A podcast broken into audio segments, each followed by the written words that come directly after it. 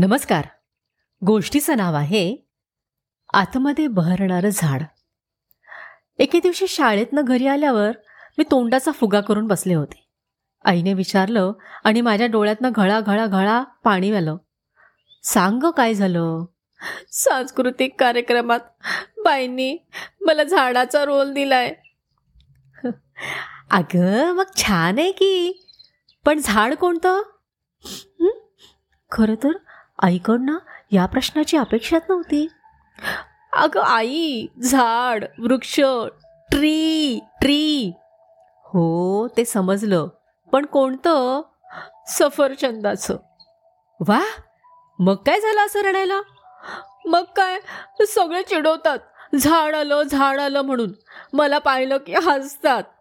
बाईंनी मुद्दामच रोल दिलाय मला. बाईंचा खूप राग आलाय मला. कशासाठी यायला हवा राग? एकतर तुला इतक्या वर्षांनी काहीतरी छान करण्याची संधी दिली. ते सुद्धा सफरचंदाचं झाड. आभारच मानायला हवे त्यांचे तू. आणि बाकीचे जे तुला चिडवतात हसतात त्यांचे सुद्धा. आता मात्र मला काही कळेच ना. मला वाटलं आई तावा तावाने शाळेत येईल आणि सगळ्यांना अगदी माझ्या बाईंना सुद्धा जाब विचारेल. पण तसं काही झालंच नाही.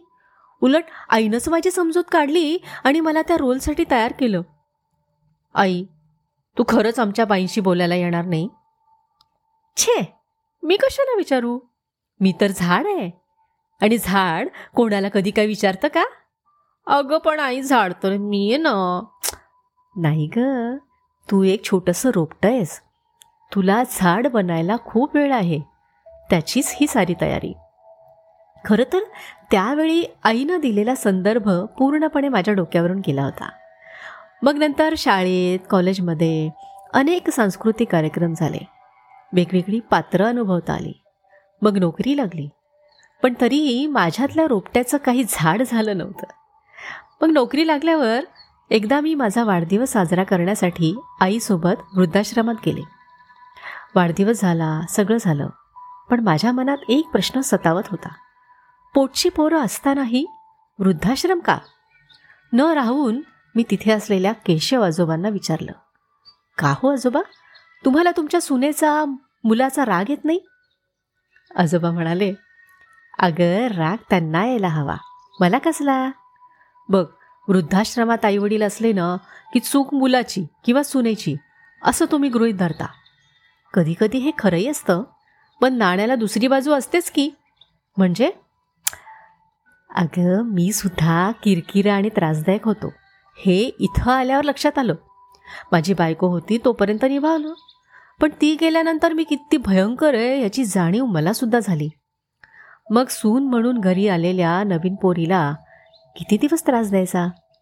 म्हणून इथं राहण्याचा पर्याय मला बरा वाटला. तुम्ही त्रास देत होतात. मला नाही वाटत असं. आजोबा म्हणाले बघ जरा बाहेर जा. आणि आश्रमाच्या समोर उजवीकडे जे काही दिसतंय ते नीट बघ आणि मग ये.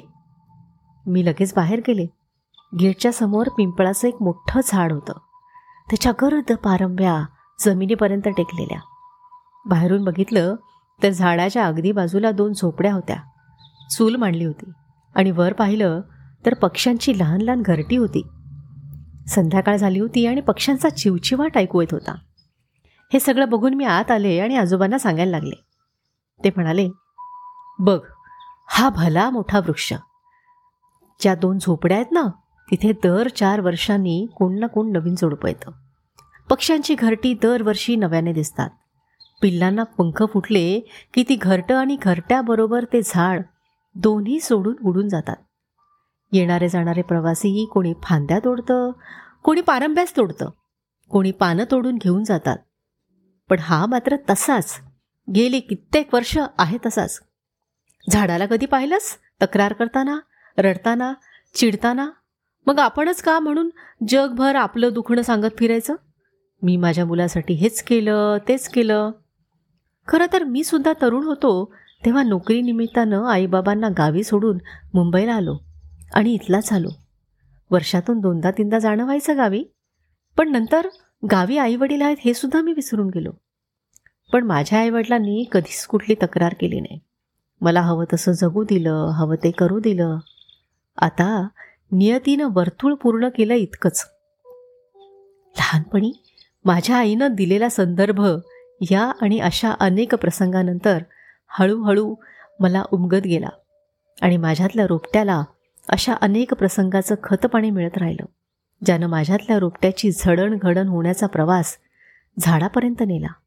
कोणत्याही गोष्टीला तत्काळ रिॲक्ट न होण्याची सवय हळूहळू अंगवळणी पडत गेली आणि आपल्या बाहेर चालत असलेल्या चुकीच्या गोष्टींकडे दुर्लक्ष करून आपली पाळं मुळं घट्ट करण्याकडे लक्ष देता आलं. एक गोष्ट मात्र लक्षात आली की आपल्या आजूबाजूला अनेकदा असे कितीतरी प्रसंग माणसं ही त्या त्या वेळापुरती त्रासदायक वाटू शकतात. पण तुमच्या आतमध्ये असलेल्या संस्कारांच्या झाडांची पाळं मुळं घट्ट रोवलेली असली की मग बाहेरचं कोणीही काही म्हणू. ते झाड तुमच्या आतमध्ये सतत बहरत राहतं. आणि तुमच्या सभोवताली असणाऱ्यांनाही तुमच्या मनस्वी गर्द सावलीत सामावून घेतं. धन्यवाद.